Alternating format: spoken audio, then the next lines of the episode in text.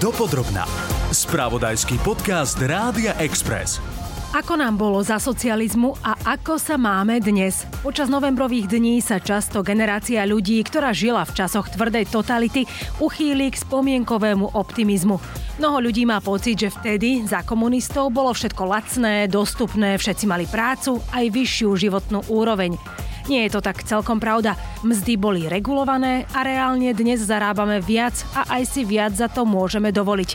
Pribudli obchodné siete, zahraničné reťazce, aj tovar od výmyslu sveta. Za socializmu si z výplaty ľudia nielenže mohli kúpiť menej než dnes, ale na tovar stáli v nekonečných radoch a niektoré položky v obchodoch často hľadali márne. Proč je nedostatek kečupu? V současné době je problém s dostatečným množství výček neboli uzávěru na tuto výrobu. Máte toaletní papír? Nemám, bohužel už není.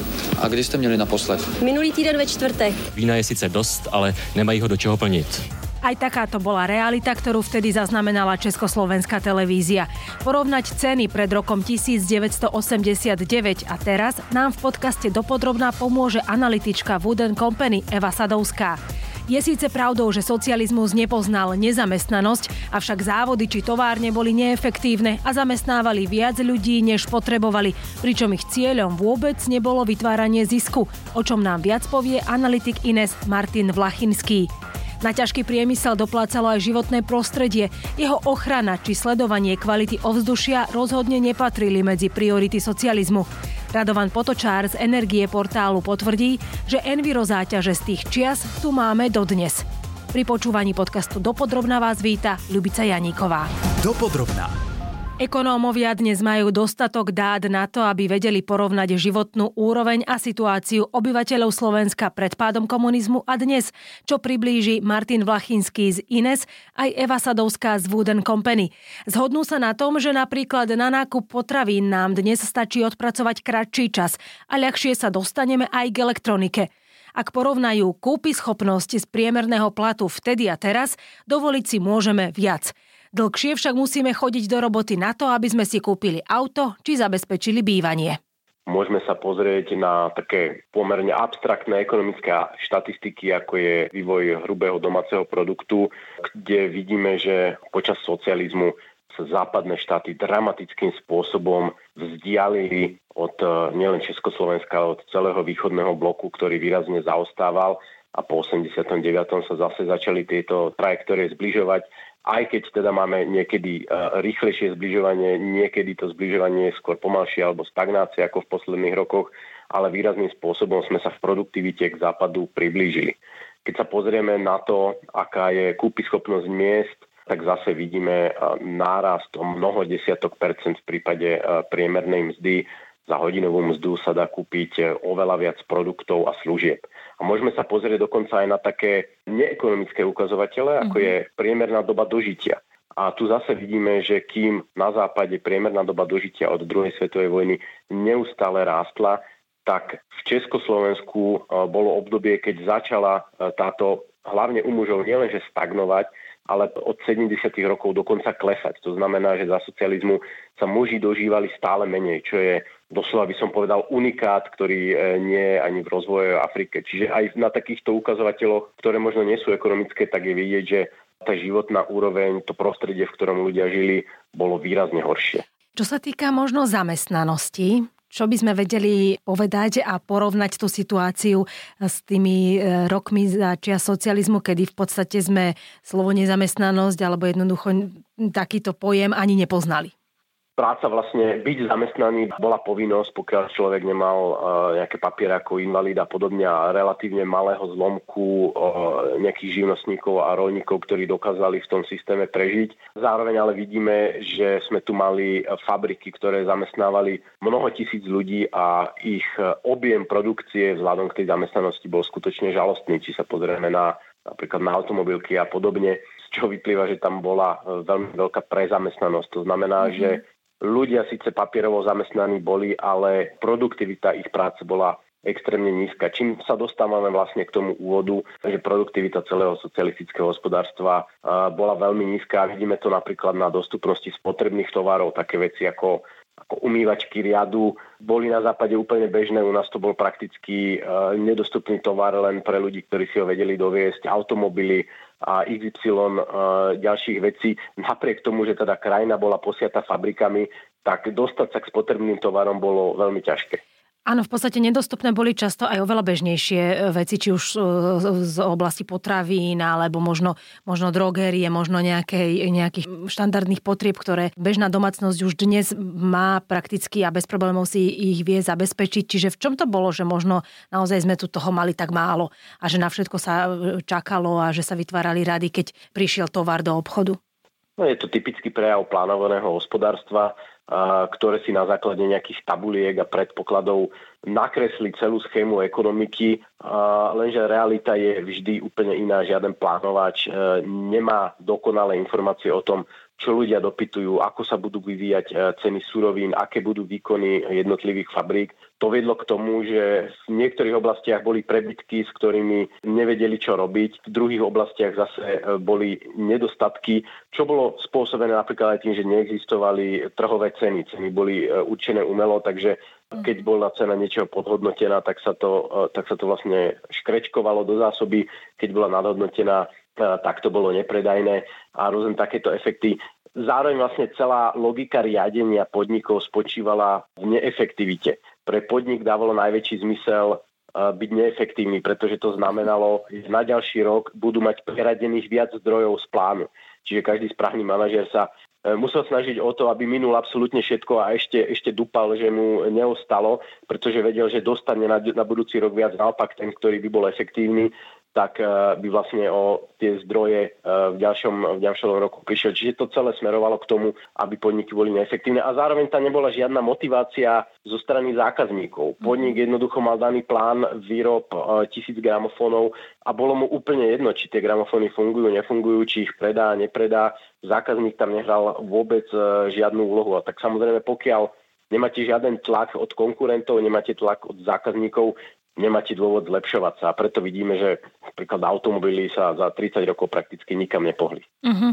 Čiže áno, nebola tam konkurencia, nebol v podstate aj voľný trh v rámci Európy, ako ho poznáme dnes. Čiže uh, mali sme tu len to, čo sme si kvázi vyrobili. V podstate. Mali sme trh v rámci RVHP, ale zase tento trh bol plánovaný. Čiže uh-huh. napríklad slovenské podniky potrebovali dodávku, lenže e, v rámci RVHP jednoducho nebolo povedané, že Československo bude vyrábať e, dodávkové automobily a tak jednoducho neboli. Museli sme sa spoliehať na to, že sa k nám dostanú nejaké z Polska alebo, alebo z, z východného Nemecka. A, e, čiže, ne, čiže bol tu medzinárodný obchod, bol tu presun tovarov ale ten bol plánovaný. Veď si možno niektorí si pamätajú, že dlhé roky prichádzalo k tzv. spláceniu, tzv. deblokáciám ruského dlhu, ktoré boli o tom, že sa naposielal tovar e, do Sovietskeho zväzu, ale voči tomu nebolo žiadne protiplnenie. Prípadne ten obchod bol na nejakých politických pilieroch postavený. Bol pomerne veľký zbraňový priemysel, vyvážalo sa veľa československých zbraní do Afriky, do arabských štátov, ktoré ale v nemalej miere za tie zbranie buď neplatili alebo platili nejaké e, vysoko podtrhové ceny, čo znamená, že sa to tým, tým, tým výrobcom e, neoplatilo, ale bol politický záujem, aby tieto krajiny mali e, zbranie z východného bloku, takže vlastne takýto obchod existoval, pričom nedával vôbec žiaden smysel. Aha, čiže čo sme my z toho mali? Nič, len išlo o to, že v podstate naozaj to bola politika, že jednoducho im tie zbranie alebo čokoľvek do tých e, krajín afrických musíme dodávať. Áno, áno. Tak v súčasnosti majú Slováci oveľa viac možností, kde a vlastne aj ako nakupovať. Podľa najaktuálnejších údajov štatistického úradu predstavovala v roku 2021 predajná plocha obchodov vyše 4 milióny štvorcových metrov, čiže na jedného Slováka tak pripadalo približne 0,74 štvorcového metra z plochy obchodu. Na začiatku nového milénia malo Slovensko aj prvé moderné nákupné centrum na Vajnorskej ulici v Bratislave, no a postupne sa k nemu pribúdali ďalšie. Nákupné centrá sa v podstate za posledné 10 ročia stali pre ľudí nielen takým miestom na nákupy, ale aj zdrojom zážitkov, či už zábavy, kultúry, gastronómie a to všetko v podstate pod jednou strechou. Slováci začali reálne, teda po očistení o infláciu, zarábať viac ako v roku 1989 až na prelome rokov 2007 a 2008, pričom takmer celý ten prepad reálnych miest bol zaznamenaný najmä v porevolučných rokoch, a to v dôsledku viacerých devalvácií koruny, striktných ekonomických reforiem, ale aj súvisiaceho prudkého rastu cien, ktorý sme tu vtedy mali. No a v súčasnosti zarábame v priemere reálne viac o 30 až 35 ako v roku 1989. V minulom režime platilo, že byť bez práce v podstate nebolo možné, no začiatkom 90. rokov vyskočila miera nezamestnanosti na dvojciferné hodnoty. Na takéto vysoké úrovne nezamestnanosti pocitili Slováci aj v dôsledku hospodárskej krízy spred vyše desiatich rokov, naopak zase tesne pred vypuknutím pandémie, čiže na prelome rokov 2019 a 2020, tak tam sa evidovanej miere nezamestnanosti zase podarilo dostať na historicky najnižšie úrovne, v podstate pod 5 čo sa týka bývania napríklad, môžeme povedať, že vtedy za komunizmu, za socializmu nebol problém s bývaním, že vedel sa hoci kto dostať k nejakým napríklad družstevným bytom a podobne? No to vôbec nie je pravda, že nebol problém s bývaním. Mm-hmm. Keď sa pozrieme na to, aká bola metráž uh, bytových priestorov na jedného obyvateľa v socialistickom Československu a koľko bola na západe, tak to bola, to bola e, diametrálne odlišné čísla, ktoré sme dodnes, e, dodnes nedobehli. Samozrejme je tu spomienkový optimizmus, že mm-hmm. boli podniky, ktoré vedeli zabezpečiť byt, alebo boli družstva, ktoré zabezpečili byt. Veľká časť ľudí ale dlho žila so svojimi rodičmi.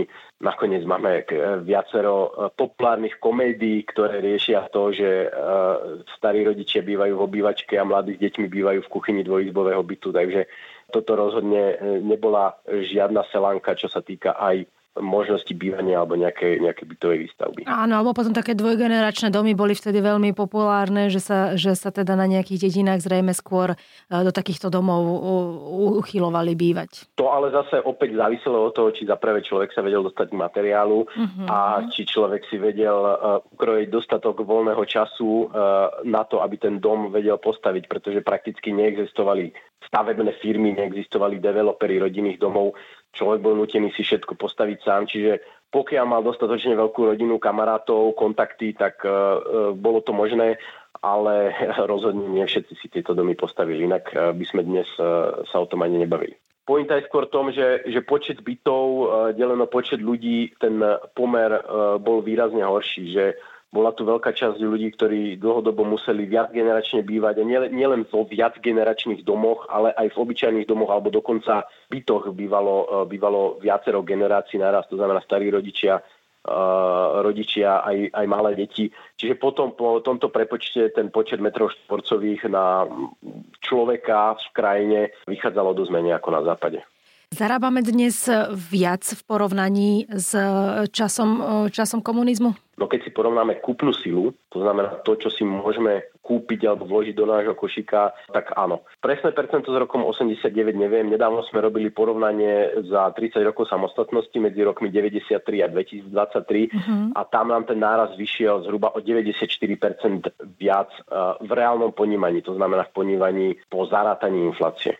Mohli si rodiny vtedy dovoliť auto? Tiež to asi samozrejmosťou v každej rodine, v každej domácnosti nebolo mať automobil, ale skrátka, aká bola táto situácia v súvislosti s autami? Tak samozrejme automobilov bolo oveľa menej, to platí aj pre, pre iné krajiny. Áno, áno. Ceny boli, boli regulované, boli na základe nejakých, eh, nejakých centrálne vyhlásených cenníkov.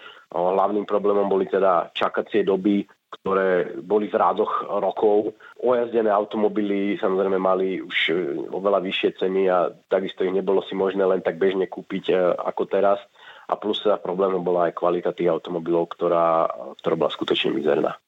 Na nákupy nám dnes stačí v priemere odpracovať kratší čas. Čo sa týka ale nového bývania, tak tam potrebujeme odpracovať oveľa viac času. No a vychádza to tak, že na nákup mnohých potravín nám dnes stačí v priemere odpracovať kratší čas. A to aj napriek tomu, že počas vlanejšieho a tohto roka sme boli teda svetkami prudkého zdražovania potravín. Platí to teda najmä ale pre mesové výrobky, vajcia, ale napríklad aj pre cukor. O niečo dlhší čas, ako kedysi strávime v práci kvôli nákupom niektorých mliečných výrobkov. No a také veľmi špecifický je napríklad chlieb. Na ten dnes musíme odpracovať dvojnásobne dlhší čas ako kedysi. No a potom, keď sa pozrieme napríklad na oblečenie a obu, tak tie sú cenovo dostupnejšie teraz ako kedysi. No a kým kúpa napríklad lodičiek stála ženu v roku 1989 takmer 2 dní strávené v práci, tak dnes je to v priemere ani nie jeden celý pracovný deň. Dopodrobná. Samostatnou kapitolou bola nemožnosť vycestovať za hranice, obzvlášť do kapitalistických krajín. Nesloboda bola podstatným obmedzením kvality života. Ľudia utekajúci na západ boli na štátnej hranici zabíjaní. Dovolenkovať alebo čo i len mať cestovný pas nebolo vôbec také jednoduché alebo bežné ako dnes. Martin Vlachinský pripomína, že životná úroveň bola u nás v porovnaní so Západom podstatne zaostalejšia. Vzdelanie, najmä to vysokoškolské, nebolo v našom režime takmer vôbec žiadané. Samozrejme za socializmu, pokiaľ sa človek nestal športovcom alebo, alebo nejakým populárnym spevákom, ako život bol pomerne nalinkovaný, na výbre boli, bolo zo pár fabrík a v nich človek strávil zvyšok života až do dôchodku. Mm-hmm. Čo samozrejme ako istej skupine ľudí vyhovovalo a cne sa im za tým.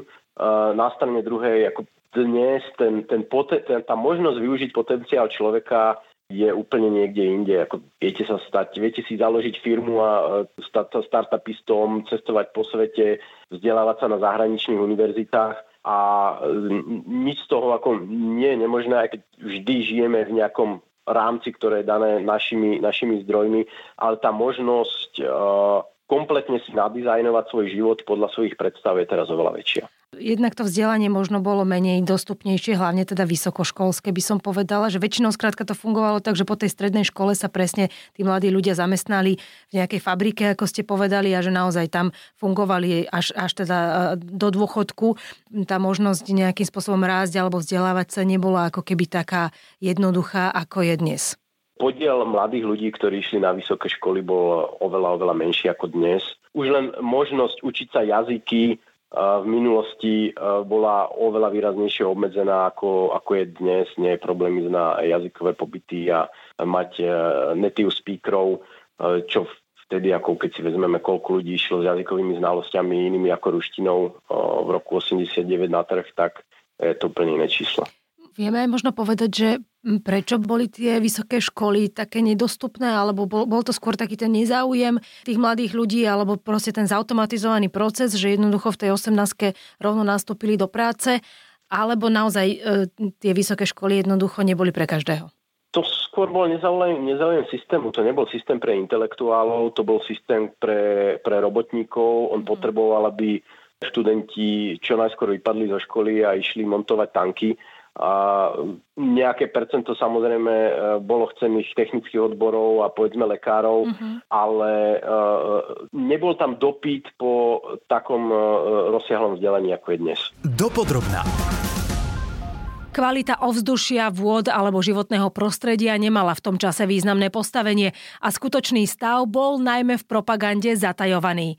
Hoci je pravda, že dnes sa ľudia o envirotémy zaujímajú viac ako pred 30 rokmi, analytik Radovan Potočár upresňuje, že napriek tomu sme v Československu mali ovzdušie, vodu či odpady vo veľa horšom stave ako iné krajiny, čo ovplyvňovalo aj zdravie a priemerný vek dožitia obyvateľov. To, že so životným prostredím to nebolo úplne rúžové, pred novembrom 89 dokladuje aj to, že hlavne v 80 rokoch dochádzalo k občianskému odporu a k e, rôznym protirežimovým aktivitám práve kvôli e, problémom životného prostredia. Príkladom je iniciatíva Bratislava na hlas. Čo sa týka špecificky ovzdušia, tam je jednou z merateľných veličín znečistenia ovzdušia tuhými časticami, napríklad tuhými časticami PM2,5. Ide o tuhé častice, ktoré vznikajú pri spalovaní tuhých palív. Ich koncentrácia v Československu bola približne dvojnásobná oproti Rakúsku alebo Nemecku, teda západným štátom a po roku 1990 klesla približne na polovicu parametrom, ktorý súvisí s kvalitou ovzdušia, sú tiež úmrtia spojené so znečistením ovzdušia.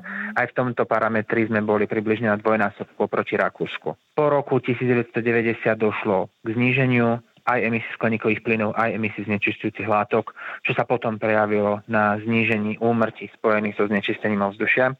To, čo je dodnes dokladom zlého prístupu k životnému prostrediu, sú environmentálne záťaže. Príkladov sú po celom Slovensku stovky. K tým najznamejším príkladom patrí znečistenie po podniku Chemko Strážske, ktoré dodnes nie je vyriešené, je to dedičstvo socializmu, podobne uh, environmentálna záťaž Bratislavskej v Rakuni. Uh, z toho dôvodu vzniklo mnoho lokalít, ktoré sú dodnes silne kontaminované a nedajú sa inak využívať, respektíve ešte stále nie je doriešená ich sanácia, teda bezpečné riešenie, tak aby už neboli ďalej záťažou pre životné prostredie. Keď sa pozrieme na emisie, či už sa to týka ovzdušia alebo znečistenia vod, tak tieto boli pred 30-40 rokmi e, oveľa vyššie. Nakoniec máme príklady e, celých vysťahovaných dedín, ktoré museli byť vysťahované kvôli tak zlému ovzdušiu, že v nich nebolo možné dlhodobo, dlhodobo existovať. Takisto zdravotný systém, ten síce bol postavený e, ako pomerne mohutný s mnoho tisícami postelí, so stovkou nemocníc a pomerne veľkým personálom. Zároveň ale zdravotníctvo za socializmu malo za cieľ zabezpečiť e, prežitie vojakov a zabezpečiť to, aby pracujúci udržal lopatu. To znamená, vedelo, vedelo si poradiť e, s infekčnými chorobami a podobne ale v momente, ako vlastne od polovice 60. rokov sa začali čoraz viac prejavovať civilizačné ochorenia, to znamená infarkty, rakovina, diabetes a ďalšie, tak túto tá výkonnosť socialistického zdravotníctva bola podstatne horšia a aj preto ľudia zomierali oveľa skôr napríklad v prípade diabetesu ako, ako na západe. Spomínanie na to, ako bolo za socializmu lacno a ako boli obchody plné dostupného tovaru, môže vyvolať nostalgiu a určite mnoho ľudí má na čo spomínať aj v dobrom, tak ako v každej fáze žitia. Faktom však je, že kvalita života, výška platov a dostupnosť tovarov, služieb aj statkov je dnes na celkom inej úrovni. Ďakujem, že ste nás počúvali. Z podcastu Dopodrobna vás pozdravuje Ľubica Janíková. Počúvali ste podcast Dopodrobna, ktorý pre vás pripravil spravodajský tým Rádia Express. Ďalšie epizódy nájdete na Podmaze a vo všetkých podcastových aplikáciách.